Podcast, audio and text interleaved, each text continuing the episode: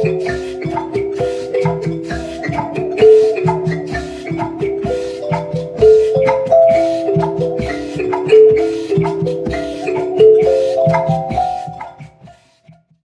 right, hey guys, welcome back to season two, episode three with us. Um, this is Chelsea speaking, and joining me today is Jazz. Hi, everyone.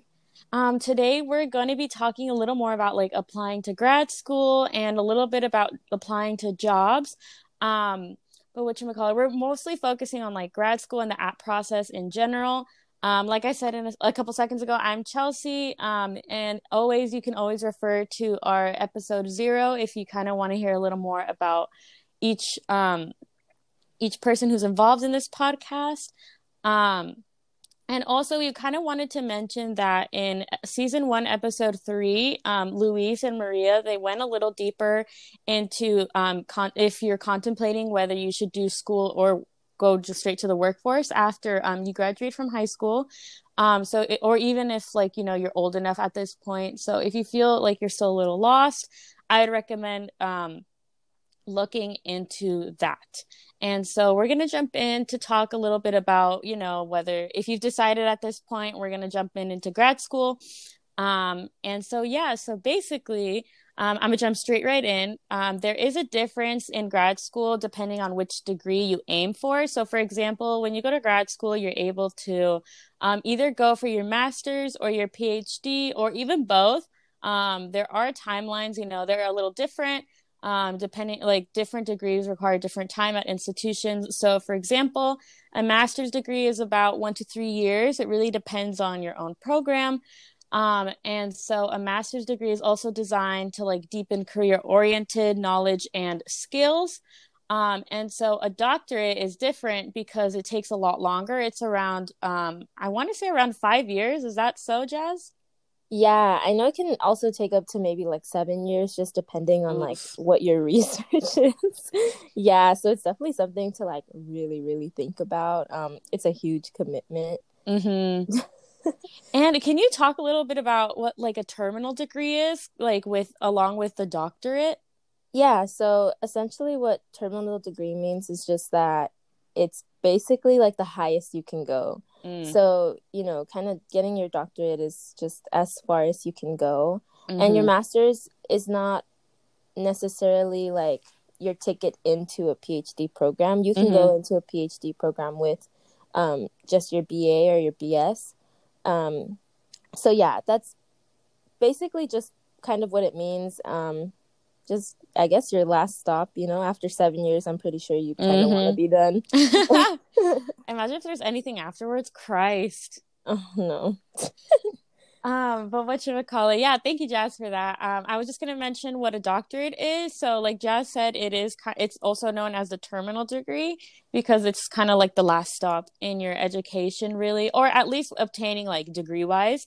Um, and so doctorates are very like heavily research based.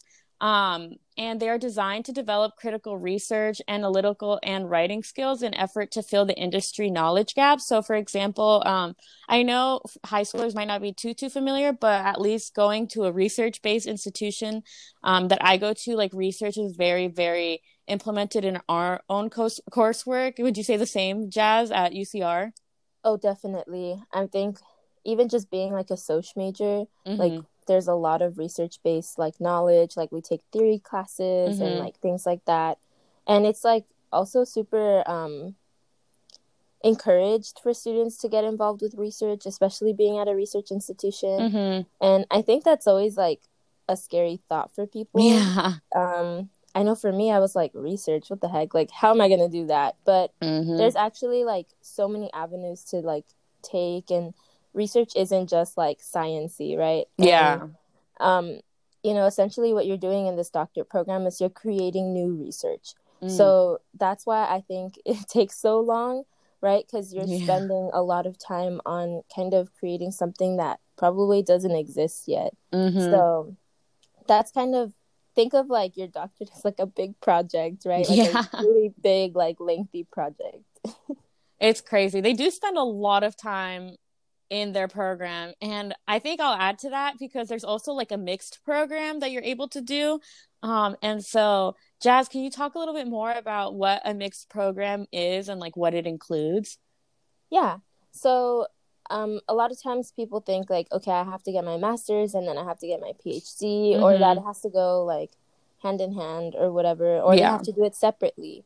But there are like these conjoint programs where you can get your master's and your PhD in one program. Mm. Um, so you know, like the first few years are kind of dedicated more to your master's, and then like the following years are dedicated to you know your research and completing your doctorate and taking you know those qualifying exams and stuff like that. Awesome. Yeah. So that's kind of basically like what students tend to go for when um, they graduate, you know, um, getting their undergrad. Of course, there's no like one way, also, like in high school, there's no one way to go to after you graduate. There's always options. A lot of people take gap years, for example. Um, and so that's a little bit about um, which degrees to look into.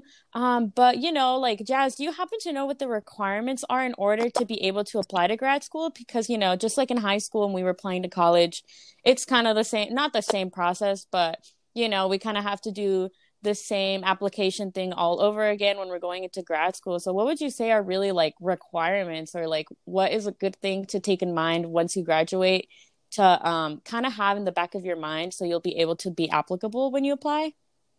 Yeah, so this is actually like super relevant to me right now. Um, I'm in the process of applying to masters, like a master's program. Um, and you know, subtle flex. subtle um, flex. And there are quite a few requirements, and I would say like before I even get into the requirements, it's like super important to know that a lot of these um you know applications are super different, right? Mm-hmm. Like at least for you know transfer students that are going into their undergrad or high school students going into undergrad, like it's generally like one application for a lot of schools, right? Like the UC is like one application, you mm-hmm. select all the UCs and it submits, right? Yeah. But for this process, it's like each program has a different application. So it could even be that, you know, they're like, um, just let's say if you are looking at one school and they have a like a few programs that you're interested in, mm-hmm. you would have to apply to one, but you would notice that even the programs within a school are really different or the mm. program applications. And so I would say like you know, um, just on the basis of like explaining maybe kind of like the first sort of like materials needed if we're kind of going that way. Um, mm-hmm. Is like if you're thinking about the application, it's also really important to be mindful that they're expensive, right? So, yeah. um, you know, applying to undergrad was pretty expensive too.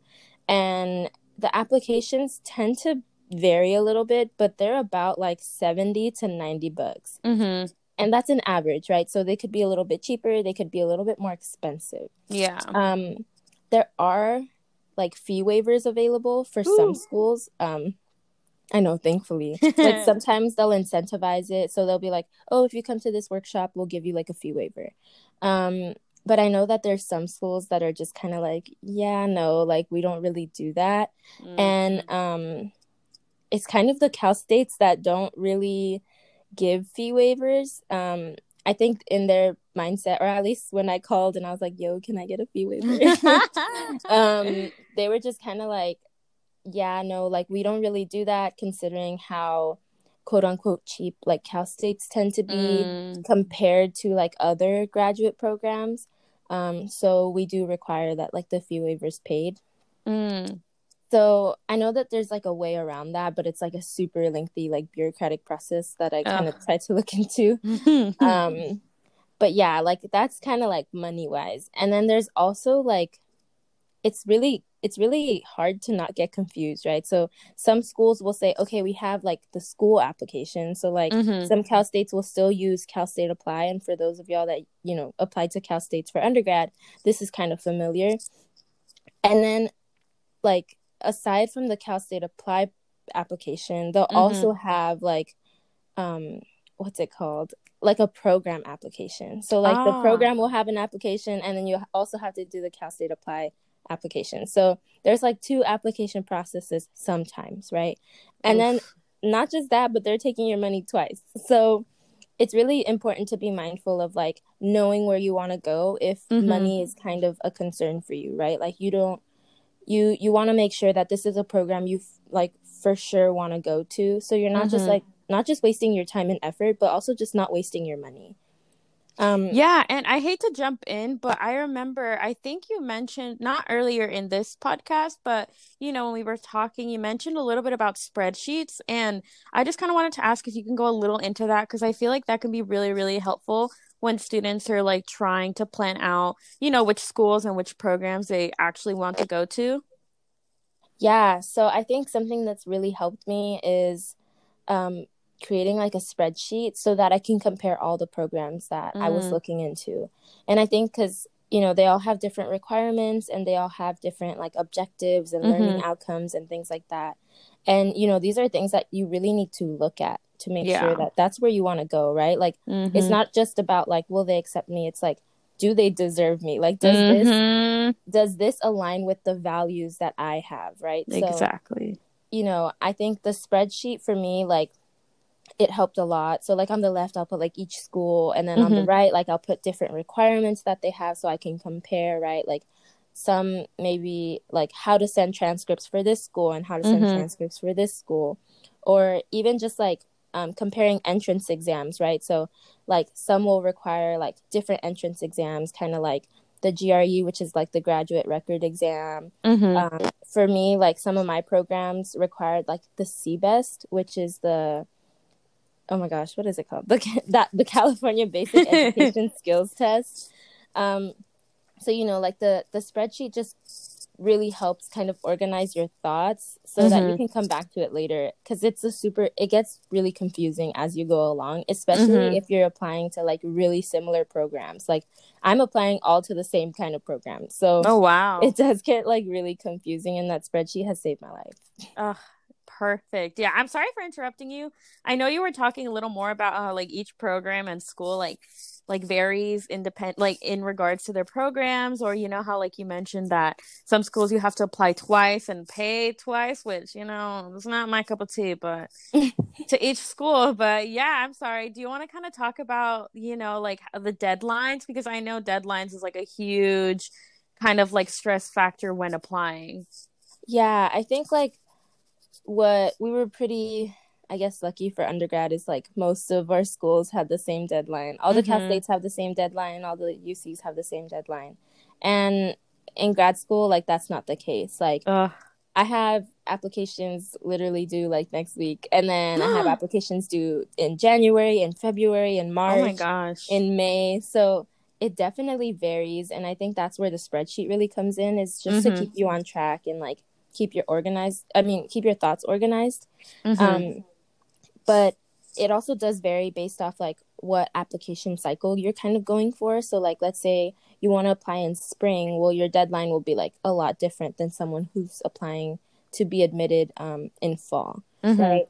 And it's also really important to note that like some programs or a lot of the time schools won't let you apply to more than one program Oh wow. Um and I think it's just to make sure that like you know what you're doing. Like mm-hmm. a lot of the times grad schools want to know that you know you want to be in this program, right? Mm. Because they get so competitive, right? Like at, That's true. At the graduate level, like you know, you're entering a cohort model most of the time, mm. which is just like a small group, like a handful of people in your graduating class, I guess. Uh-huh. Like you know so it kind of varies. Like i have one program that's like only admitting 18 people. Oh my god. And yeah. So you know i guess that one to two like those schools that don't let you apply to more than one program is because mm-hmm. they want to make sure you want to be there.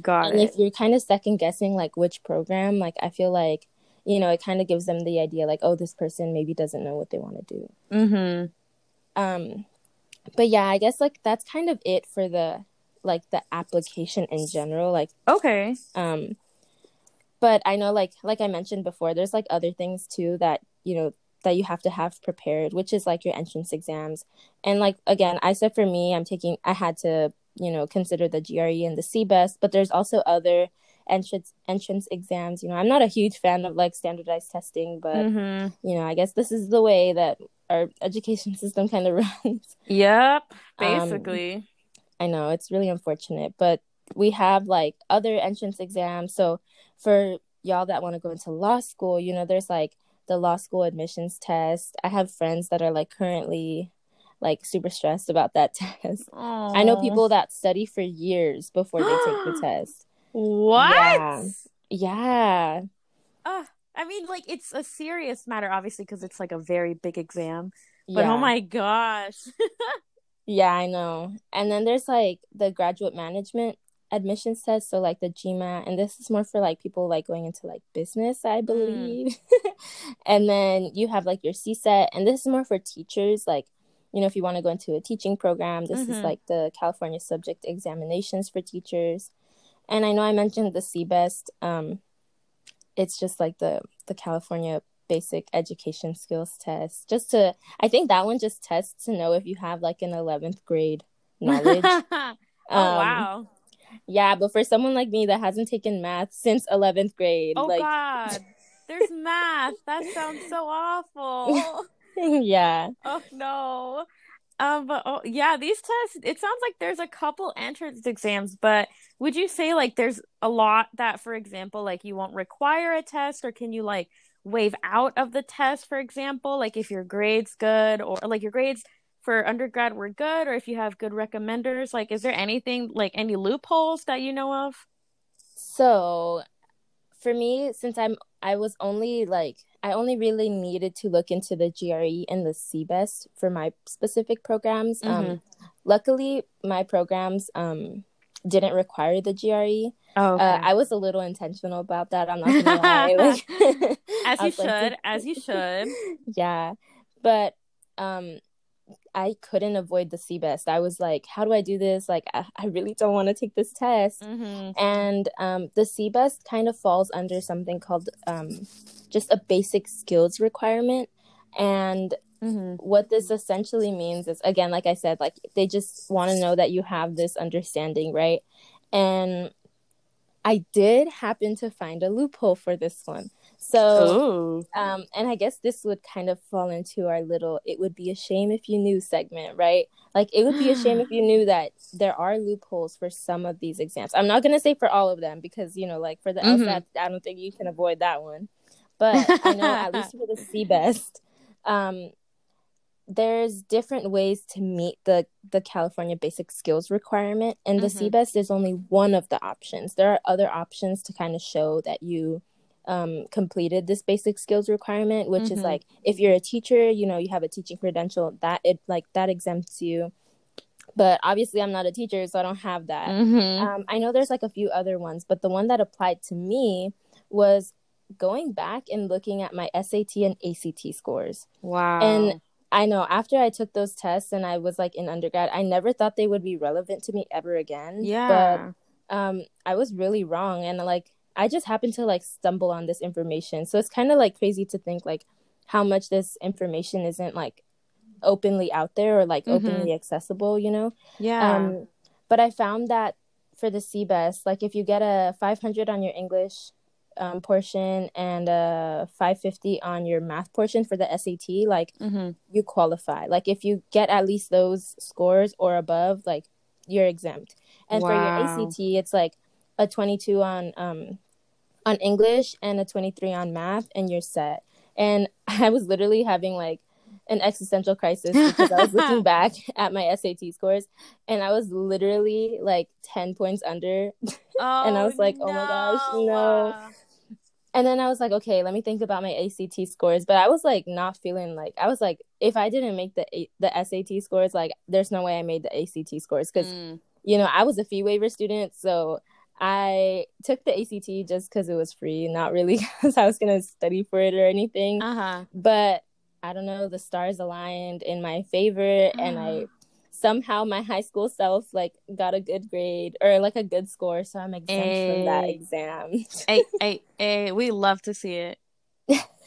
yeah, and you know, again, like like I said, it's a little it's a little sad to see how like inaccessible this information is. You know, mm-hmm. um, especially when you're thinking about like how do I prepare for other things, and I think another thing that you know it's not it's like a little hard to prepare for some of these things if you don't even know how to navigate the system, right? Exactly. And you know, like when we're thinking about exams, it's not the only way to kind of um, evaluate you as a candidate for these programs. There's mm-hmm. other things too that they consider really strongly. In fact, like, um, and I would say that's like the statement of purpose or the personal statement. Mm-hmm. These play like a really, really big role, right? Because it's basically insight on who you are. Like, yeah, you look good on paper. Yeah, you look good on scores, your mm-hmm. transcripts, or whatever. But like, can you like put these thoughts together and really solidify like yourself and i think the whole point of like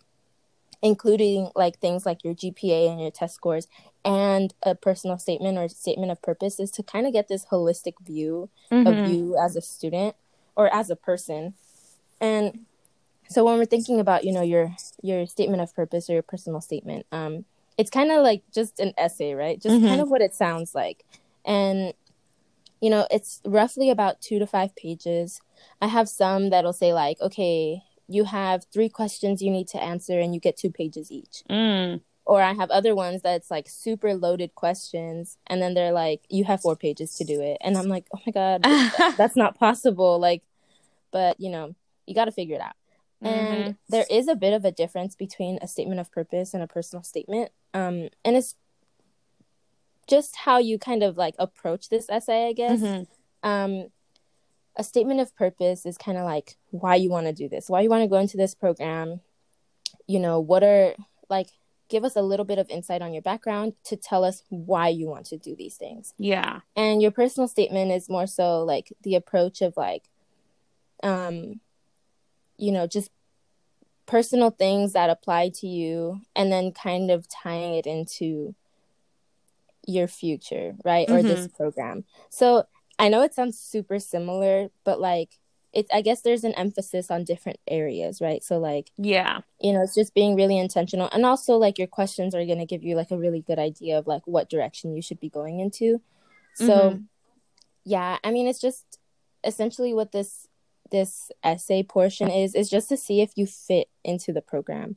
So, you know, yeah. again, like I said before, they want to make sure that you know you're going into a program that you're 100% sure about. Yeah. And, you know, it kind of is like a sample for, you know, your writing abilities because, you know, in grad school like you you kind of need to have like these writing skills and this will be kind of like an indicator of that. Mm-hmm. Um and I know some schools kind of have like an interview process. So this is kind of like the first step to that interview, right? Like it's just telling them all about you. Mm-hmm and it could make a huge difference between getting accepted and getting rejected and so like mm. it's really important that people like take this opportunity to really sell themselves and i know like mm-hmm. especially for me like as a first gen like woman of color you know low income student mm-hmm. like it's really hard yeah. to like just brag about myself like we've never you know been told like mm-hmm. here brag about yourself and you know so that does get a little difficult. But this is not the place to be humble, right? Like mm-hmm. this is the mm-hmm. place to really, really sell yourself. Tell them, you tell them.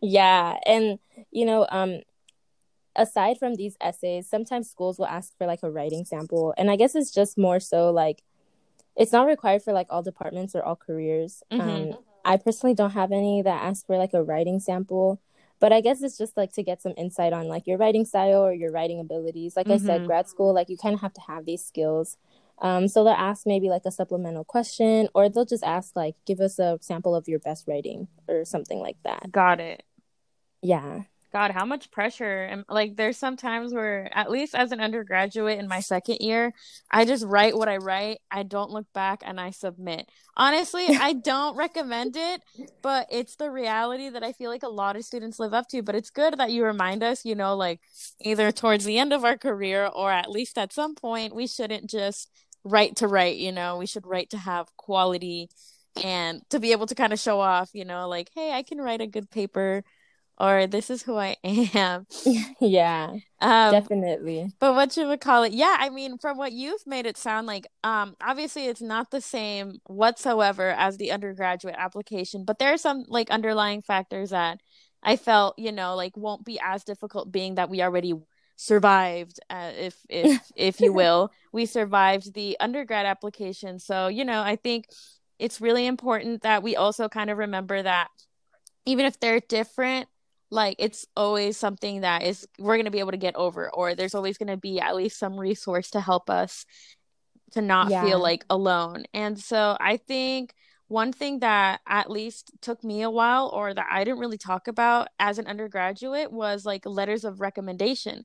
And so mm-hmm. that affects you when you're in applying for grad school, right? So how what did you do or kind of what was your process when you were applying being that once you're in college at least like sometimes it can seem a little hard to like connect with your professors or like even TAs or cuz you know letters of rec don't have to be necessarily from like instructors but w- what was kind of your approach because that's something that I feel is a little ominous to me.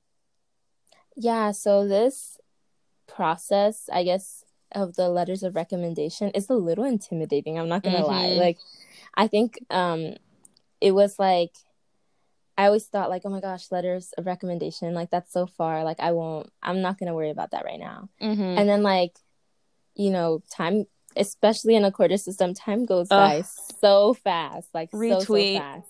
You blink and like you're graduating. Mm-hmm. so, you know, letters of recommendation, I would say, is a process that starts way before you even start applying. Because you need to like take time to kind of like build these relationships with the people that you you want to ask right? Like yeah.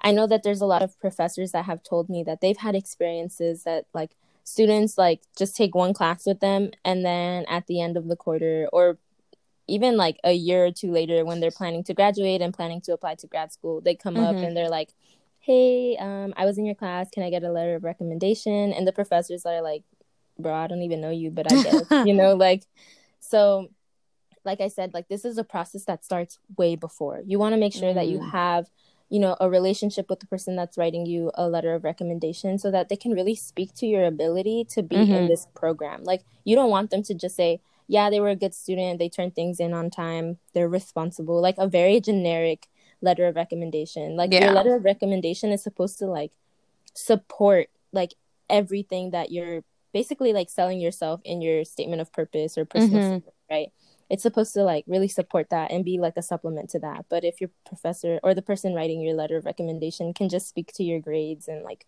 turning in homework on time like mm-hmm. nah like you need to i don't know you got to step up that game right and i think uh, something that i don't remember who told me this but i went to like a letter recommendation workshop mm-hmm. and they said like you want to be able to ask can you write me a strong letter of recommendation? Because mm. anyone can mm. write you a letter of recommendation. Yeah. Right? But you want to make sure that this person can write you a strong letter of recommendation. And that has a lot to do with the relationship that you have with them. Mm-hmm. So, you know, for those of y'all that are first years, second years, you know, maybe this is something you can start thinking about, right? Yeah. And, you know, I think we have a lot of pressure to think that our letters of recommendation have to come from professors, but they don't. Um, mm-hmm. Um, sometimes, like, they'll ask, like, you know your employer if your employer can really speak to your abilities and things like that and if it's relevant you know to your to the program you're going into maybe it's in your best interest to ask your employer right so mm-hmm. for me i asked one of my professors and i asked um, one of my bosses and these are like two different like worlds that they can really like speak to on my behalf right like mm-hmm. my professor can speak to you know my i guess like my identity as a student and just mm-hmm. like things like that. And then my boss can really speak to my work ethic, like all the community work that we do and things like that. So yeah, it's it's about just being intentional of like who can write you a strong letter of recommendation. Yeah, I think that's like the strong emphasis is really really important because yeah, literally anyone like you mentioned that professor that told you like he could write he would write for students that he didn't even know, you know, he would just get it done. Um but, you know, like I think I mentioned earlier, I'm not sure if I did, but for example, I know there are always different circumstances like when once you graduate or bef- even before you graduate, like, you know, life can be a little unexpected or you can even plan um your life after before you graduate. So for example, with me as of recently, I do want to go to graduate school being that um my career path does need that like I would need my master's degree at least. Um, but you know, like I feel like with this whole pandemic and having to move back and forth like between dorms and like my house, like I just kind of mm-hmm. want to break after school, you know? So at least with me, I've kind of taken into consideration like a gap year. So how can a gap year like affect me when I'm applying to school? Because like you know, like it'll be a whole year where I don't really have interactions with professors, let's say, or if I'm doing a job, like, yeah, I can have more interaction with my boss and that'll be great. Um, but, you know, where could I get my other letters of rec? Because that's something that I feel like overwhelms me. And if there's anyone out there that also kind of wants to take a gap year but is unsure, um, what would you kind of recommend being that, you know, it's a whole year of like no communication or it's a year where you don't really interact? Yeah, that's a really good question. Um, so I was kind of on the same boat as you about mm-hmm. a year ago. I was like, mm, grad school, like I know I need to go, but am I ready to go? Like mm-hmm. this is what like you're in K through 12 for like 13 years and then mm-hmm. another 4 years of undergrad. I was like that's a lot of school. Like my mm-hmm. brain she's a little tired, you know. so you know, it's something that I was really like strongly considering. And I think for anyone that has any doubt like of what program they want to go into, you know, it's okay to take time. I think mm-hmm. I kind of mentioned this in a previous episode, um, the timeless tips from last season, mm-hmm. that it's okay to not know these things. So take your time, you know, really think about think about things, think things through. There's always a workaround, like any path that you want to take, right? Yeah. And like you said, like how do you kind of secure those like letters of recommendation if you take these gap years and you don't have interactions with your professors for let's say a year? Um, something that I really recommend that you know people start doing is kind of just if you know that you're going to take a gap year maybe let your professor know in that last year that mm. you're in your undergrad and just kind of be like hey you know i am thinking of going to grad school mm-hmm. but just not yet right i am thinking about applying in maybe a year or whatever and like that kind of keeps them on your radar on their radar mm. like they'll be like okay this student you know they're they're taking initiative like they have a plan and even though like a gap year is like in there that's part of the plan right mm-hmm. and so that's kind of something that students can really like can do in their last year is just kind of make sure that they make that connection and mm-hmm. then just mm-hmm. not go a whole year without talking to them maybe check in through email just be like hey you know what are you up to this is kind of what i'm up to maybe send an updated version of your resume if mm-hmm. you've kind of gotten involved in new things um, mm yeah but i think this kind of can get difficult for people that take multiple gap years right like yeah so what happens if you know you go into the workforce and like you've been in the workforce for i don't know maybe like 10 plus years like mm-hmm. what do you do then well that's where the the employers come in right so like it doesn't always have to be a faculty member it can be someone who can really speak to your abilities to mm-hmm. just i don't know just kind of show you off right like you mm-hmm. just want mm-hmm. someone who can again write you a strong letter of recommendation. Exactly. exactly. Emphasis on the strong. Yes. Um, but yeah, I thank you for that because honestly, that's something I feel like not everyone talks about, or I feel like gap year can be followed by a sort of like stig- negative stigma. Yeah. Um, especially I know it's it was I feel like a little stronger when we were going into undergrad.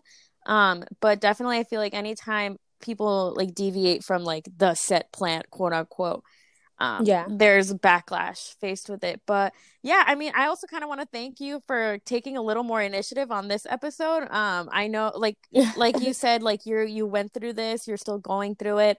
Um i'm my second year but i feel like this has been really really interesting to talk about and of course like create incentive for students. Um, but going back as to kind of like what we were talking about, um, aside from like being asked to provide like writings, like the letters of recommendation, the writing samples, anything that you mentioned up until now, um, to kind of display your capabilities as a student, like as a person that wants to be part of any program, you know.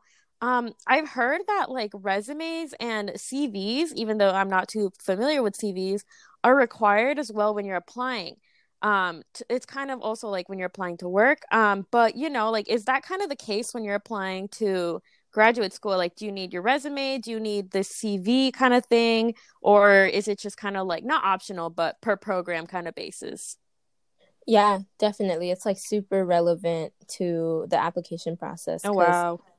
it it basically like just speaks on your behalf of like experience. They just want to know like what your background is what mm-hmm. your experience is and like you know that doesn't really go on your transcript and yeah. like how much of that can you fit into your personal statement right? Mm. so I think this is just like a big opportunity to kind of give some insight on like what experiences you have. Yeah. So, what would you say is like the biggest difference between like the resume and the CV? Because I've done my resume, you know, for like any like any group that I wanted to join or anything that required it like a job, but I've never really heard of this CV. Like, do you kind of know what it is? Yeah. So, for anyone that's kind of like, what the heck is that? Like, what is a CV? Like, I was on the same boat. Like, don't worry, it's okay. like, I mean, I okay. Personally, I'm gonna let y'all in on a little secret. I still don't have a CV, but that's okay. um, but yeah, I guess it just kind of depends what your program is asking for, and that's where that spreadsheet comes in, right? So you can make mm-hmm. sure, like, let me write down like which school requires a resume and which one re- requires a CV. And mm-hmm. CV is like it's like a fancy word. I don't know how to say it, but we'll just keep it to CV. and I guess like the biggest difference is like your CV is like an academic resume, mm-hmm. right? So like think of just like your resume. You think of like work work experience, volunteer work, like things like that, right? Yeah.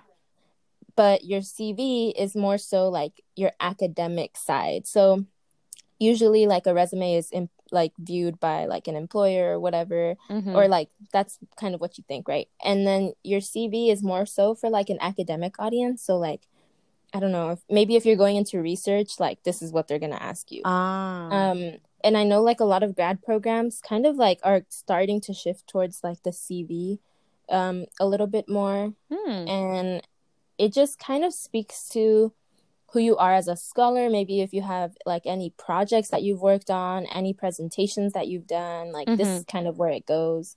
Um if you have publications which is like a really big thing for undergraduates like if you've had any publications as an undergrad definitely like yeah. you want to you want to emphasize that. You want to flex and, it. Yeah yeah for sure. Like you definitely want to flex that. And i mean that can kind of go on your resume right? But i guess resume just has more of a focus on like your professional experiences. Mm-hmm. And then like I would say like the biggest difference is I don't know, I've always heard like your resume like keep it to one page, like there's a lot of pressure yeah. to like just fit everything and you know um or like one to two pages. Mm-hmm. But like your CV there's r- no real maximum. Oh wow. Um, cuz again, it's kind of like just your your academic track record. So you know how you have a transcript for like your grades, like mm-hmm. this is kind of like your CV. Like it's like a transcript for like your academic achievements, I guess. Ah. And I mean, if you have a bunch of achievements, like there's no reason for you like to cut them off and just meet a page mark, right? So yeah, I guess that's like the biggest difference. Mm. Um, it just speaks on, I guess, like your experiences in and out of like the classroom and things like that. Yeah, definitely. And you know, like, would you say that like a CV might help you more? For example, if like for programs like like you mentioned earlier some don't have interviews but some do. Like do you feel like either like this well not either or but you feel like both of them at least like help you be able to kind of like outline and like write down your achievements? So when you go into that interview you're not just like splurging or you're not like pulling all your achievements out of your excuse my language out of your ass? Yeah yeah. It definitely it, it definitely would help i think. Like for those programs that do have an interview process like it'll be easier to kind of reference like what you talk about in your in your CV or your resume, mm-hmm. right? Because in your head, it's like, okay, they reviewed my application, they know what my essay's about, they know what my resume is about. So yeah. like, you don't have to dedicate so much time on saying like absolutely everything and like word vomiting like all your experiences. Mm-hmm. You can maybe have like, there's not so much pressure, and you can maybe like um just focus on like those two big ones or like you know like mm-hmm. really go into depth about like certain experiences. Yeah. So i do think like again like everything kind of plays its part right? So mm-hmm. i think think of it this way like if you have like okay no I, i'm not i can't do math but let's let's try. So like think of like you have like a hundred percent like pie or whatever. Uh-huh. And you have like all these different like percentages of different things. So if you have, let's say, like the five um five requirements, right? So mm-hmm. like they'll each be what twenty percent of this mm, pie yeah. or whatever. Yes, yes. right. So they all play a part in creating the whole. So let's say if you have, I don't know, like to make my math easier, like two requirements, then yeah. there'll be 50%. So I guess like what I'm trying to say is like the weight of different things is shifted based mm. off of like mm. what is required. So let's say you don't have an interview in your program, well then mm-hmm. that that weight is shifted to kind of um acoplar like i don't know in english like i would just say um, maybe like accommodate or like level it out yes yes yes yes yes queen bilingual things yeah yeah so i guess think of it that way like things just kind of get leveled out things just kind of get shifted and that's why it's really important to take all of these things really seriously like don't think that they won't look at your statement of purpose like mm-hmm. that definitely take some time to write that or yeah you know don't just bs your resume or your cv like they all play an important role in making the difference between getting accepted and getting rejected mm-hmm. right i think that kind of just also goes to play like how for example like for undergrad like i remember like the activities portion like uh, that was kind of the last thing i had to worry about and i was really ready to just bs it and just write yeah. what i wanted but i remember for example like Flores, he was like, What are you doing? And I was like, I just want to get this done. Like, everything else is perfect. They're not going to notice this. And he's like, They're to notice. And sure enough, they, fu- oh, excuse my language, they freaking noticed. Like, my activities really, really are, like, the wording, especially, are what helped me. So I think that that sounds a little familiar um when it comes to undergrad i mean applying again once you're a graduate no yeah definitely and i know like you mentioned before like you know sometimes you just kind of just let the the brain your your brain kind of flow to write your yeah. paper or whatever. Mm-hmm. I literally saw this meme like I think yesterday and it was like does anybody else like black out and just let like the spirit of academia write your essay? and like I've definitely been there like I'm not to lie, but that is not what you want to do for your statement of purpose. Oh yeah. Like don't just black out and write a paper. Like you really want to take time. It some people dedicate like months to writing this essay. Oh wow. So, and you know, like if you don't dedicate months, don't feel like pressure. There's no pressure, mm-hmm. right? Like if you start like a little a little like later than somebody else, like again, don't compare yourself to other mm-hmm. people's process because everybody has a different process. Everybody has different abilities, everybody has different strengths. So, mm-hmm. you know, just work in favor of your strengths and do what, you know, you know is best for you. And I mm-hmm. guess like the one thing I can really like strongly recommend is like get a mentor like find people connect with people like mm-hmm. even if let's say you don't find a mentor like find other friends that are gra- like applying to grad school with you like this yeah. is such a exhausting like mentally exhausting process like mm-hmm. i cannot emphasize like how much like this has really like played with my head right especially like i mm-hmm. mentioned before like as a low income student woman of color like first generation like yeah this impo- like the imposter syndrome like it just reaches completely new new levels and mm-hmm. it's really important to be mindful of that and find community right like mm. you know find mentors that can kind of speak on your behalf or connect connect with your identity and tell you like i i felt those things but this is how i navigated it mm-hmm. because this process like i said is like really draining and like it's not one that should be like navigated alone mm-hmm. and you know, if you use social media, there's like really cool like Instagrams of like I, women of color and like PhD programs giving tips. Oh, I think there's like uh academic Latinas or oh. something like that. Like I don't know, but you know, there's community. There's other people that feel like this. So definitely mm-hmm. connect with those folks. Like they they make mentorship programs. I have a friend that entered like a mentorship program through an Instagram and she got connected with a student in like a Cal State, I think it's Cal State oh, Monterey. Wow and Monterey Bay, and like they don't know each other, but she's helped her so much. Uh-huh. So it's all about getting connected, right? Yeah, definitely. Like creating that little network where not only just for like academics, like for your own like mental well being as well as like physical and just like having health overall. Yeah. Yeah, and I hate to disrupt this conversation because I know we were getting to like, you know, the interesting parts of the application, but I do kind of want to bring up a little bit more before um about grad school and all that before we jump a little into about like jobs and applications for that being that, you know, it's not too too different from you know like either like a grad well yeah there are different applications but applications nonetheless. Um, yeah. so you know like i feel like a, a touchy subject sometimes at least for some students and it was for me for a long time was like funding and paying for school because you know like school is expensive. Mm-hmm. and you can literally be you know sometimes like in the fafsa you can write like oh like my family is going through this and they're like here's five dollars um so sometimes it can feel like you know even the systems that we have in play can feel like they're not even helping us but you know yeah. what would you say is like the biggest difference in funding or like having to go through that whole application thing once you apply for undergraduate i mean for a graduate? Because i want to say like they it would you would think that they're kind of the same but they are a little different no? Yeah so i think the biggest difference is like how expensive graduate school is. Like Woo. You know like i mentioned before the applications themselves like you're spending you could be spending like 120 per application right? Mm-hmm. um not just that but like the exams. The exams are like over a hundred dollars to take. Like you know they're super expensive. And not just that like you also got to think about test prep. Like do i pay mm-hmm. for a textbook? Do i pay for services? Do i pay for program like um i guess like tutorial assistance and things like that so yeah i think you know and that kind of shows like how our system works right like these institutions were not made to support low income students they're mm-hmm. super gate kept like processes, right? So, but I really want to emphasize that there's resources. Yeah. Um, I know that graduate school, so when we're thinking about master's programs, like they're not as funded.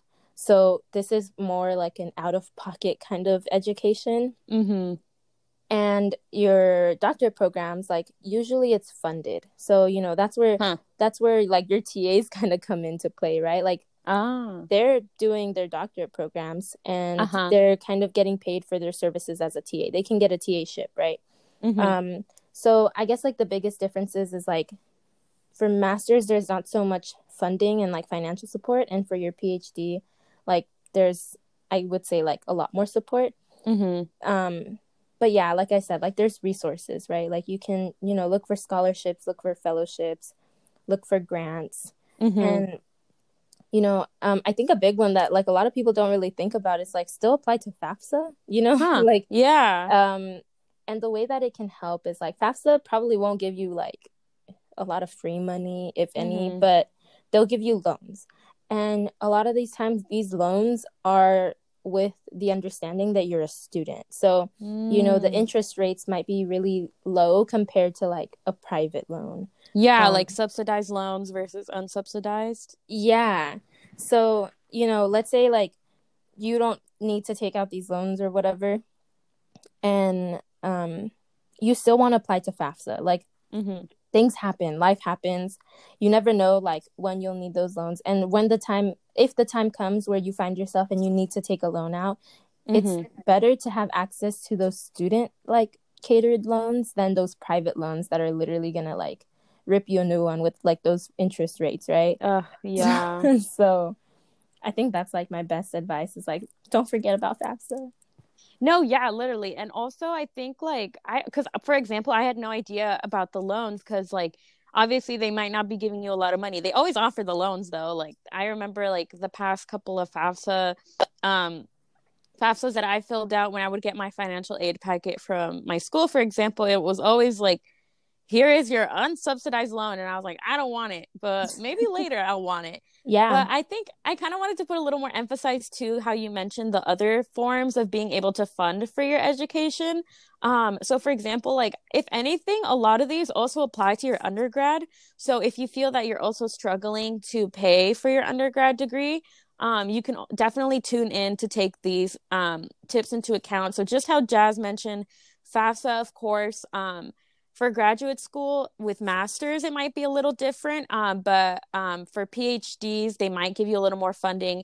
And if that's a little confusing the way that i saw it at least um, was that for phd like you're being paid to give out new information like a country if anything or any field kind of like thrives off of new information you know like um so that's why in a sense they pay them. Um i still think it's unfair because i feel like any investment in your education should be helped or you know you should get yeah. at least some funding but you know these are the unfortunate circumstances but I, that's kind of just a little breakdown as to why if anyone was confused um, i kind of wanted to go back into like scholarships grants fellowships um, and um, touch up the slightest bit on loans because jazz you did a great job touching on them Um, so for scholarships, um, at least Jazz, like your experience when applying to, did you apply to any scholarships going into like graduate school?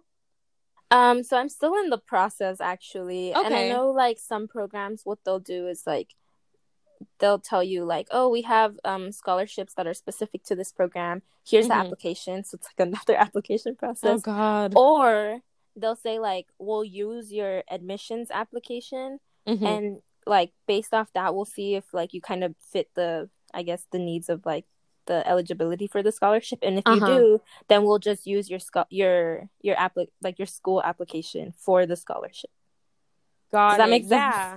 yeah, yeah, that makes so much more sense because like that you would say that's more kind of like an on-campus like scholarship. Like for example, yeah. like your school is offering or the program is at least like collaborating with the school.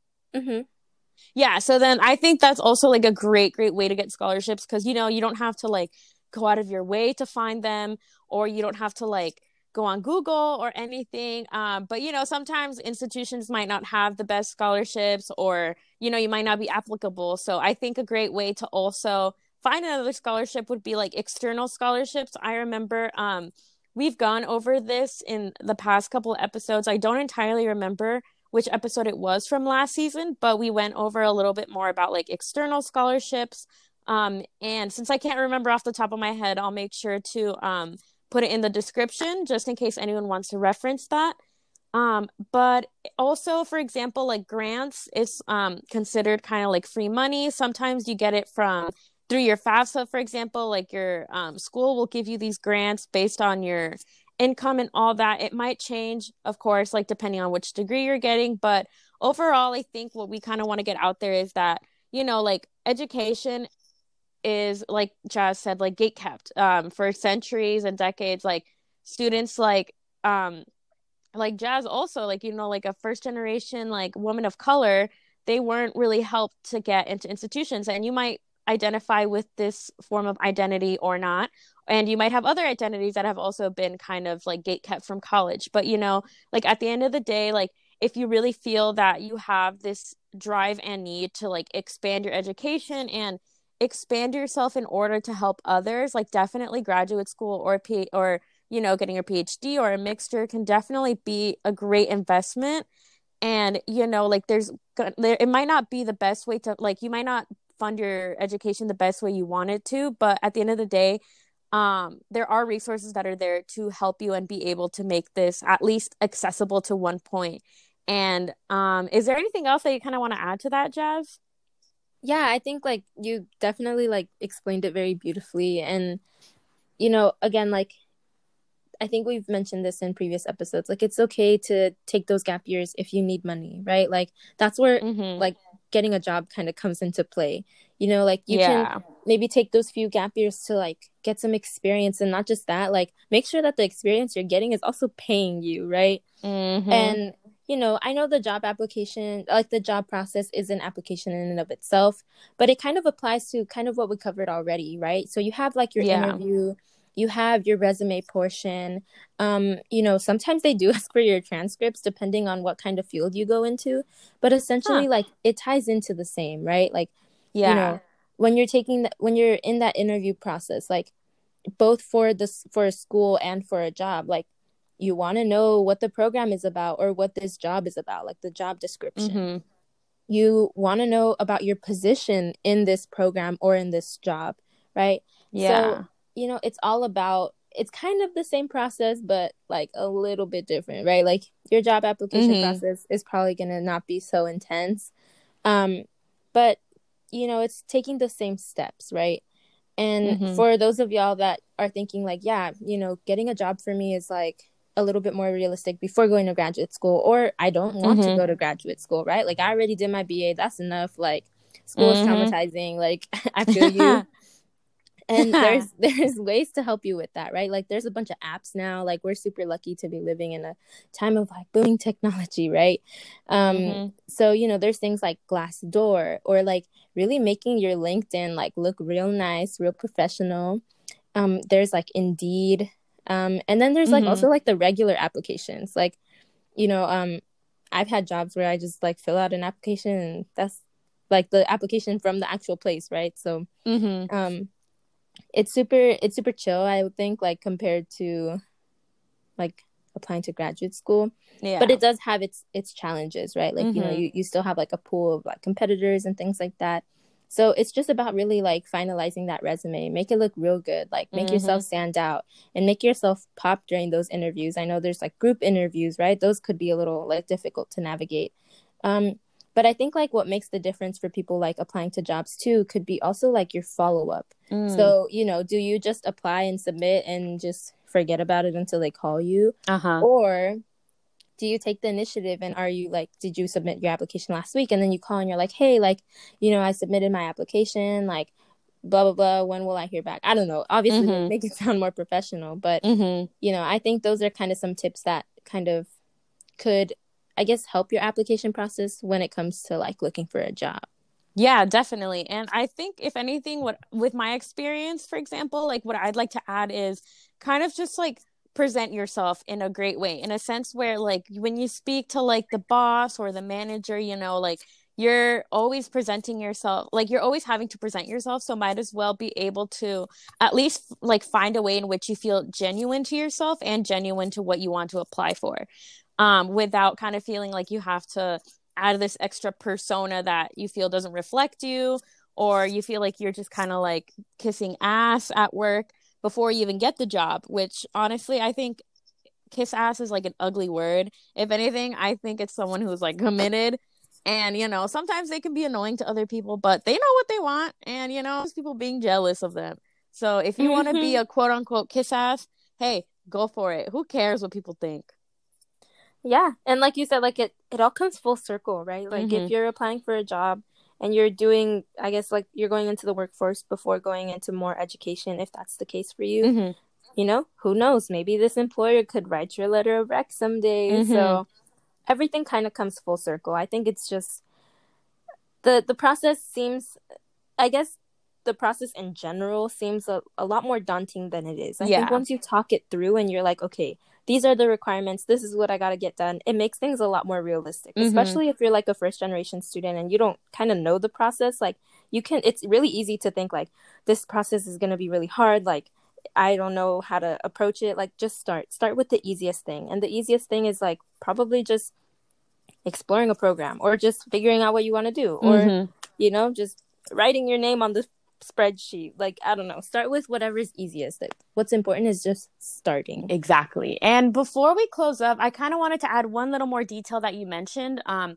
I remember, well, a couple seconds ago, you said how, you know, like you might get a better letter of recommendation if you go into the work field force. Also, I think I remember um, one of my teaching assistants this quarter, she mentioned how she was able to have her job kind of like sponsor or help her out with getting her you know, uh, master's degree, I believe, to oh, begin wow. with. Because you know, for example, like it, I think it really depends on the job, but and also like what position you're working for, which field. But she mentioned how she got sponsored by her job to get a higher education, so that can also also definitely be like a different kind of path that people might take you know you can end up doing more research on like institutions uh like that for work and then see like their history if they have any help with that. Um but you know that's just a little side note of course. But yeah i did think did i feel that we kind of touched up on everything. Is there anything else that you want to mention jazz before we close off? No i think like we kind of covered the basics right? Like obviously there's a lot more things that go into it but uh-huh. there will be more opportunity to go into depth on these things and like you know like chelsea said like there's different ways to fund there's different ways to do like all these different things. And like mm-hmm. i do want to point out like you know you you touched on this this sponsorship program. Like that's super cool. I didn't know i didn't know about that. But um i think we will be going into a little bit more detail in our next episode the timeless tips on financial literacy. So mm-hmm. definitely stay tuned for that if you know you need to talk about the monies. So dinero. Yeah. So definitely stay tuned and thank you for everyone for joining us today. I hope you learned something. Mm-hmm. same here. And also if you can definitely please give us a little insight with um the google form. You know if you have anything that definitely you feel we can improve on or you'd like for us to talk on definitely go ahead and voice your opinion. We're always more than happy to listen to what you guys want to hear. And follow us on instagram. Follow us on instagram. All right guys. Have a good one. We'll see you next time. Bye. Bye Thank